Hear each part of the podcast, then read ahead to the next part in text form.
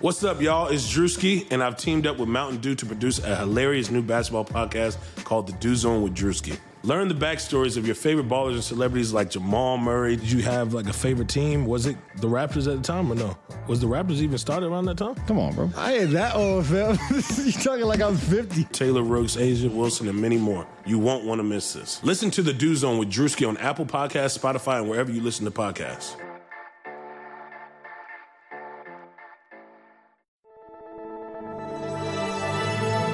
Blue Wire. The Boston Celtics select Jayson Tatum from Duke University. Brown on the break for the Celtics. Goes around the world. Oh, the circus game in Boston. Uh, Walker for three. Kemba Walker from downtown. Tatum drives down and throws it down. Wow. Rebound. Gordon Hayward for two. Gordon Hayward with a corner crash. No blocked out. What's going on, everybody? Welcome back to the Geno Time Podcast on the Blue Wire Podcast Network. We're brought to you by Bet Online. My name is Tom Westerholm, Celtics writer from MassLive.com. I'm joined by Nicole Yang of the Boston Globe. Nicole, how you doing? Doing pretty well, Tom. Um, today I spoke to Javonte Green. Oh, how's Javonte doing? So I'll tease that. You'll find out in the Boston Globe on Friday.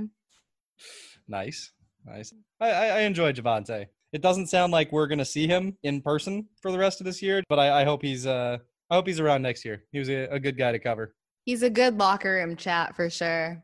He definitely is. Um, I don't have anything really to tease at this point because all the things that I was working on feel a little bit weird to be working on these days. But yeah, we're uh, we're recording this on a Wednesday evening, so if anything happens in the interim, that's what happened there. But we're gonna talk about a few things today. We're we're gonna talk about Brad Stevens spoke to the media, and we've got some NBA news to cover. So Nicole, let's start with Brad. I, I thought he took a, like a really sober tone. I think the right tone, obviously. What was kind of your biggest takeaway from everything that he had to say? Yeah, I mean, I think Brad said a lot of the right things. He acknowledged the sadness, the anger, the full spectrum of emotions people are feeling, including himself, following George Floyd's death.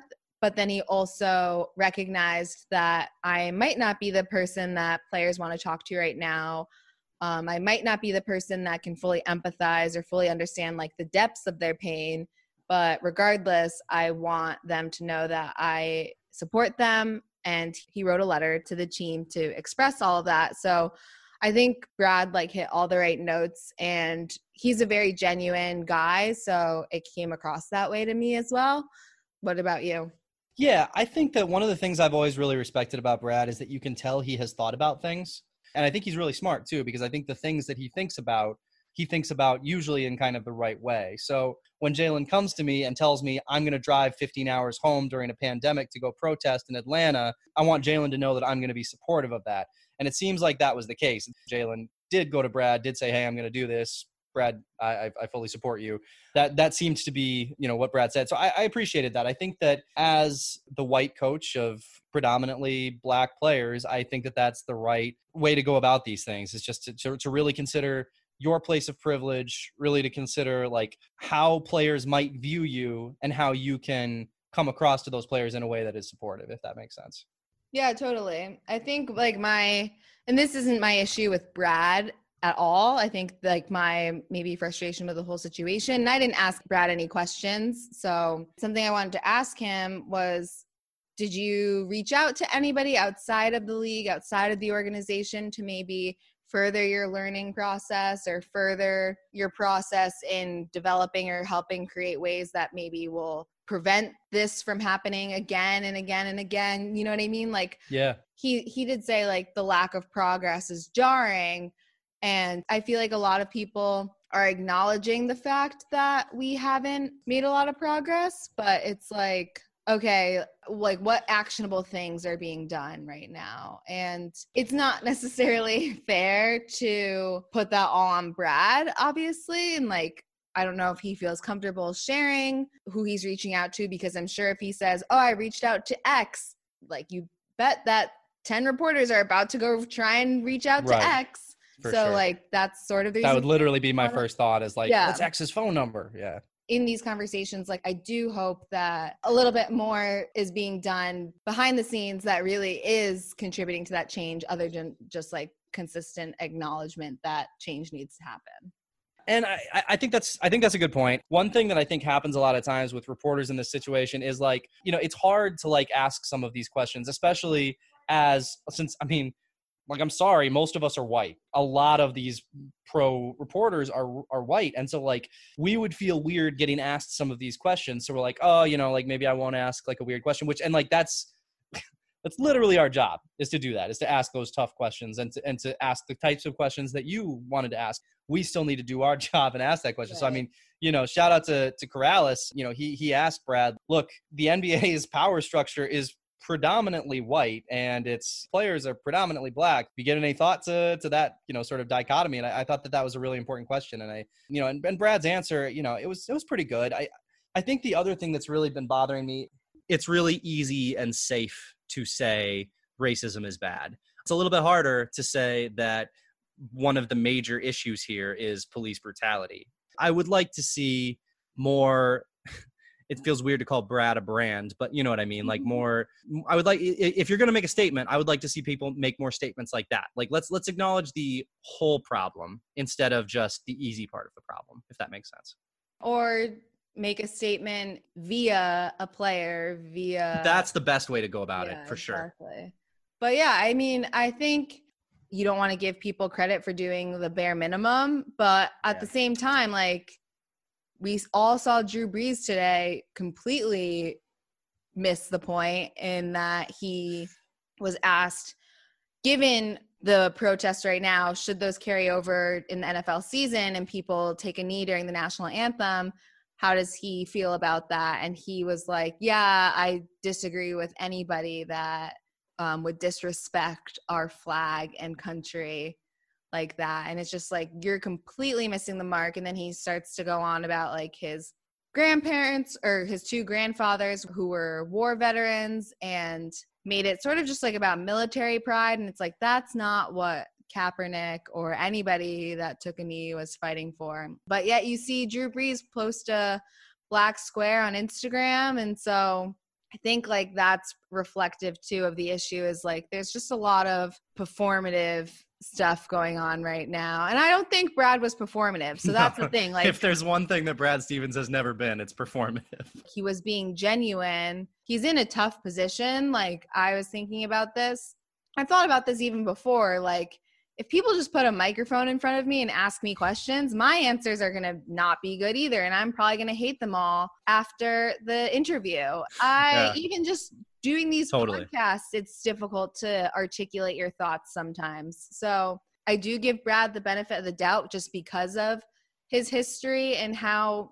So I think he is actively listening and actively trying to learn more about the situation. And that's all you can ask right now during coronavirus like we're all in quarantine. And like this is a really hard conversation to have via text. This is a hard conversation to have like in like a question and answer setting. Like this is more of a discussion topic. And so like it's it's it's hard to talk about. So our criticisms aren't by any means like targeted at Brad or targeted at anyone except for Drew Brees. It's more just like we want to just talk about what's been going on, have our own discussion for sure. I think that's a such such a good point about how difficult it is when a microphone gets plopped in front of you and you're just asked tough questions. Like that that's a really good point. I think it's probably worth noting that after all of this you know the person that we got was brad. Brad was willing to come out and do this and to come out and, and address the media in this way. I think and he and well. yeah and i think he handled it really well.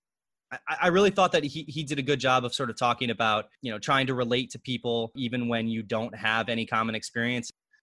The last thing I wanted to touch on with the Brad conversation, um, if anybody else in my life said I wrote a letter, I would be like, oh, they wrote an email. Do you think Brad actually wrote like 15 letters and mailed out like 15 letters? Do you think he actually mailed them to his players? Hmm, that's a good question. I would say no, just because he probably doesn't know where they all are. Yeah, that's probably true. That's probably fair but I would uh, I would be curious to know if he not for any like useful right. reason. I'd just be curious to know if he actually like hand wrote yeah. a letter. I would guess it was e- email. Also, for the sake of delivery. Yeah, like yeah, it's a letter. They probably wouldn't have gotten it. you need it kind of timely. Yeah, exactly. Scenario. Yeah, I would agree. All right. Well, we will leave this conversation there. We're going to talk a little bit about the NBA coming back when we come back um, after we hear from Bet Online. There is no shortage of action going on at our exclusive partner, Bet Online. NASCAR is back, and Bet Online has hundreds of other games, events, and sports to get in on. You can still bet on simulated NFL, NBA, and UFC events 24 7, or you can participate in a $10,000 Madden Bracket Challenge, a March Madness style NFL simulation tournament you can enter for free. And live right now on BetOnline's YouTube channel, you'll find an exclusive interview with ex Chicago Bulls Ron Harper, Horace Grant, Bill Cartwright, and Craig Hodges to discuss the Michael Jordan documentary on what they're calling the final dance. Visit betonline.ag and use promo code BLUEWIRE to receive your new welcome bonus and check out all the action. BetOnline, your online wagering solution. All right, Nicole. So the uh, the NBA sounds like it's coming back. I'm sure we we both have many thoughts that we have uh, expressed many times on this platform before, but obviously a lot of stuff came out today. Shams Charania from the Athletic posted an article basically saying that there's going to be 22 teams. It sounds like it's going to be 13 teams from the Western Conference and nine teams from the Eastern Conference. The only team from the Eastern Conference who isn't in the playoff picture currently, but will be coming along is the Washington Wizards. What's what stands out to you? What are some of the biggest things that you took away? Obviously, Woj had a bunch of reports as well. What what were some of the most interesting things to you about the proposals that came out today? to just round out the news, starting July 31st, going as late as October 12th, it's going to be at Disney. Yep. And basically, they're going to play eight regular season games. And then if the ninth seed is more than four games behind the eighth seed at the end of that, the eighth seed is in. But if not, if it's fewer than four games, they're going to do like a play in tournament. So that'll Yeah. be interesting to see like how that all plays out. The Celtics, as things stand right now, are the third seed in the East. And how the schedule is going to work is basically they're going to play out their schedule as is. But if a team, if they're scheduled to face an opponent that is not coming to Orlando, they'll just move on to the next game. So Right. based on that, the Celtics have a fairly easy schedule, and we'll see how seeding works out. I mean, the thing is, I feel like the two seed was maybe a bit of a higher priority when home court advantage and things like that were going to be at play. Now, I'm curious to see whether that'll even be like that big of a difference. I guess matchup wise, Yeah, I think the two seed matters if you can get it to avoid the Sixers. That's really, like really the thing. But so the Sixers also have a fairly easy schedule though. Um, so I don't know. It'll be interesting off the bat. I mean, like happy basketball is back, but also like what is gonna happen? like you know what I mean? Yeah. Like I it's it's exciting. It's awesome that we actually have things finalized, especially because there have been a lot of speculation in terms of what it's gonna look like. We know the dates, we know the format, and like it's coming back. Like that's awesome. Yeah. But Yeah. coronavirus is still a thing. I, I quote tweeted this today. I, I breaking update. Florida reports 1,317 new COVID 19 cases, the highest since April 17, which apparently a a bunch of people from Florida have been saying that it's it's partly because they're testing more now. So of course the cases are going up, which like sure, fair, but also the cases are still going up. Like there's still a lot of cases in Florida where they're hoping to do this. So it's like yes, you can't wait forever. I understand that. So I don't know. Yeah, it's I uh, mean- it's tough. But that being said, I'm with you. I'm incredibly excited to see the NBA coming back. Like I'm so excited to watch hoops. Like Jeff Zillgitt of USA Today tweeted today that it's going to be like NCAA March Madness, where it's multiple games per day in the same site. Like, are you kidding me? I'm like, I'm so excited to just sit and watch hoops all day. Like, it's going to be amazing. That makes me sad that we probably won't be there. Just on that pure like getting to watch basketball and like how fun summer league is. You know what I mean? Yeah. But summer league, but with actual NBA games, but like with real stakes. Yeah. Exactly. Like that would be such a cool experience. Obviously, health is important. I understand I'm not advocating that media should be there. But part of me is a little sad that we won't get to experience that because like I mean that's unreal. Single site like we would get to watch the Western Conference playoffs. Yeah. Like basically any playoff game other than the Celtics. Like when we Yeah. cover Celtics, you only get to watch Celtics live. Like that would be such a, an unreal experience. But anyway, that's besides the point the health stuff is an issue with them bringing 22 teams back. Like, there's just no denying that. There is reason for them to do it. Obviously, they can satisfy various TV deals now and they can drum up a little bit more interest, it sounds like. But speaking strictly health wise, they should have only brought the eight playoff teams if they were insistent on coming back. 16. Yeah. Sorry, sure. yes. Yeah, it's it's really hard, right? Because professional sports leagues are some of the most complicated because the owners obviously want to come back. The teams obviously want to come back. The fans obviously really want them to come back. The players want to come back in, for the most part. Everybody wants to, and I still just don't think it's a good idea. But like, I get it. It's like there's so many forces that are all pressing toward let's give it a go. Like, I, I, hope that the NBA is really smart about this bubble.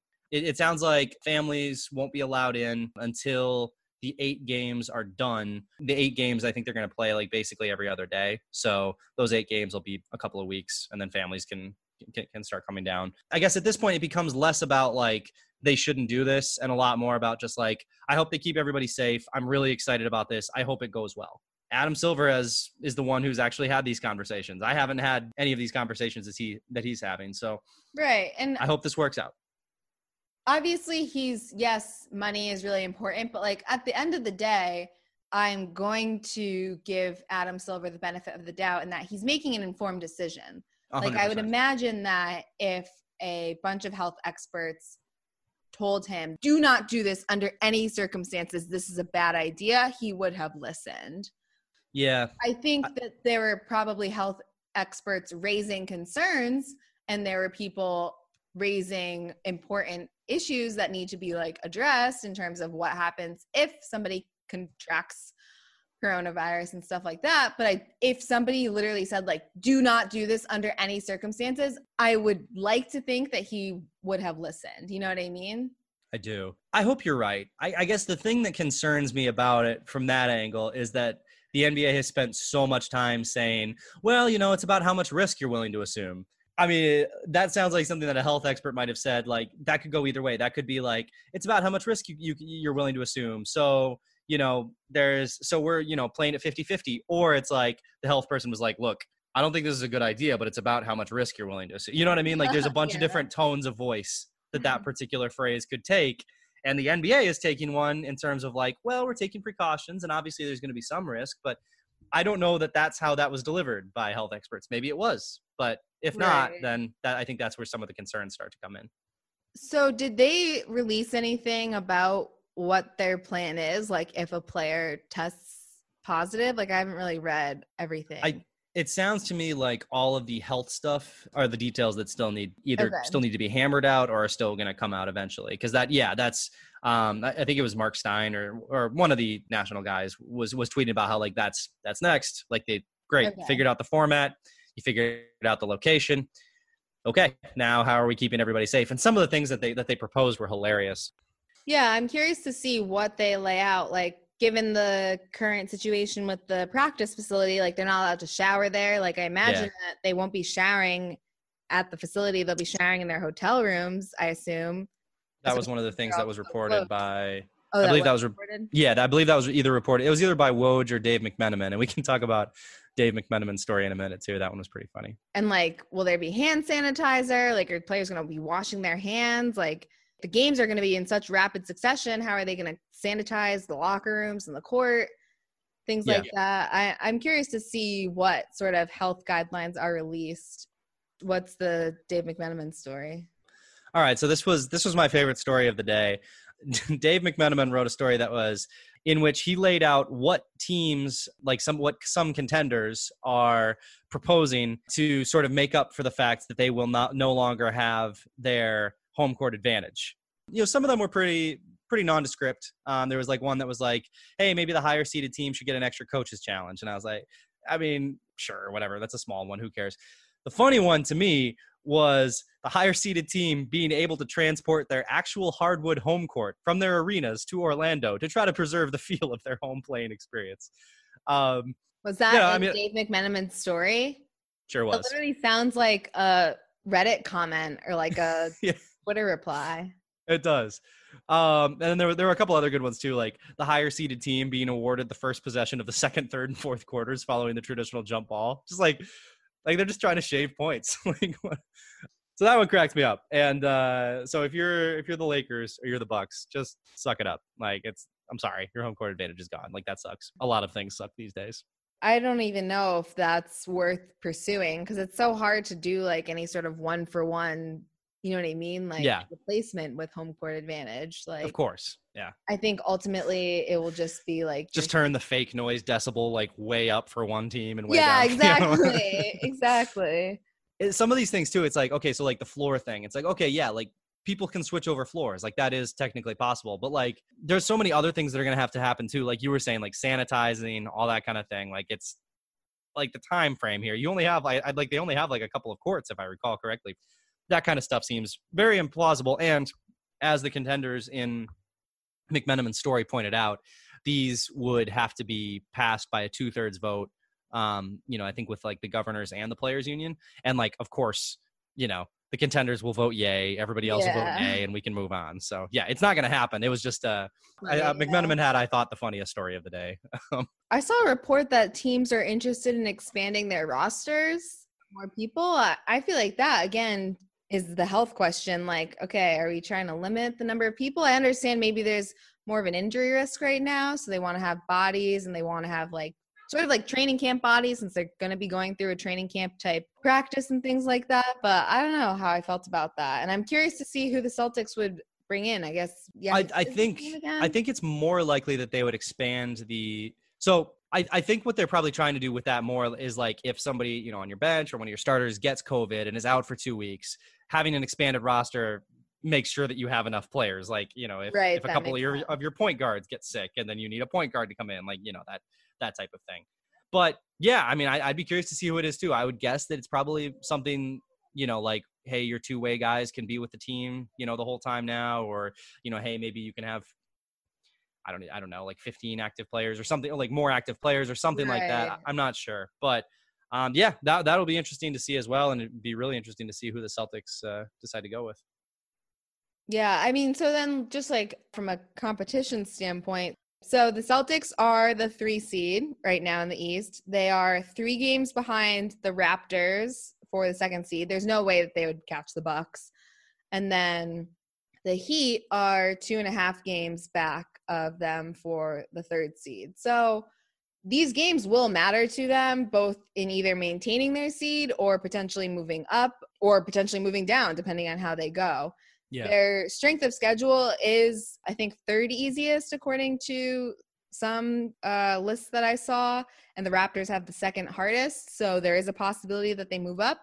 That being said, who knows like what the teams are going to look like and things like that. And the Sixers also have the easiest schedule, I believe. So Yeah, and some of those things are going to get um, shifted. For example, the Orlando Magic need to to get to eight games. They need to play the Celtics twice, um, based on the schedule, and the Celtics don't need to play the Magic at all. So, like, oh, The- interesting. yeah, so some of the details don't quite sync up. So there will need to be some shuffling that happens. We'll see what happens there. I think by the time the postseason comes around, I think the teams are just going to have to sort of accept like that our lot is our lot, and if like if the Celtics end up playing the Sixers, okay, that's what it is. Like as opposed to trying to do like a bunch of uh, like a bunch of jockeying with with only eight games remaining, and especially because guys need to get back in shape. I do think that there is an incentive for them to improve their seed. Like I think that they will try to do that. I think that they if they can improve it, certainly. I yeah. think that they will care and that they will try to win. yeah, because you want to stay out of Milwaukee's side of the bracket for as long as you possibly can. Obviously. Exactly. The one other thing that we should touch on is that the Memphis Grizzlies might fall out of the playoffs, which would uh, really help the Celtics. Uh, for example, the Portland Trailblazers have two games against Memphis remaining if these things hold true. So, like, the Celtics have the Grizzlies pick top six protected. So, if that thing jumped up, it would uh, be unprotected next year. So, that would be interesting as well. All right. Well, we will leave it there. Thank you guys all for listening. Um, you know, appreciate everybody who's giving us a rating, giving us a review. We will talk to you guys on Monday.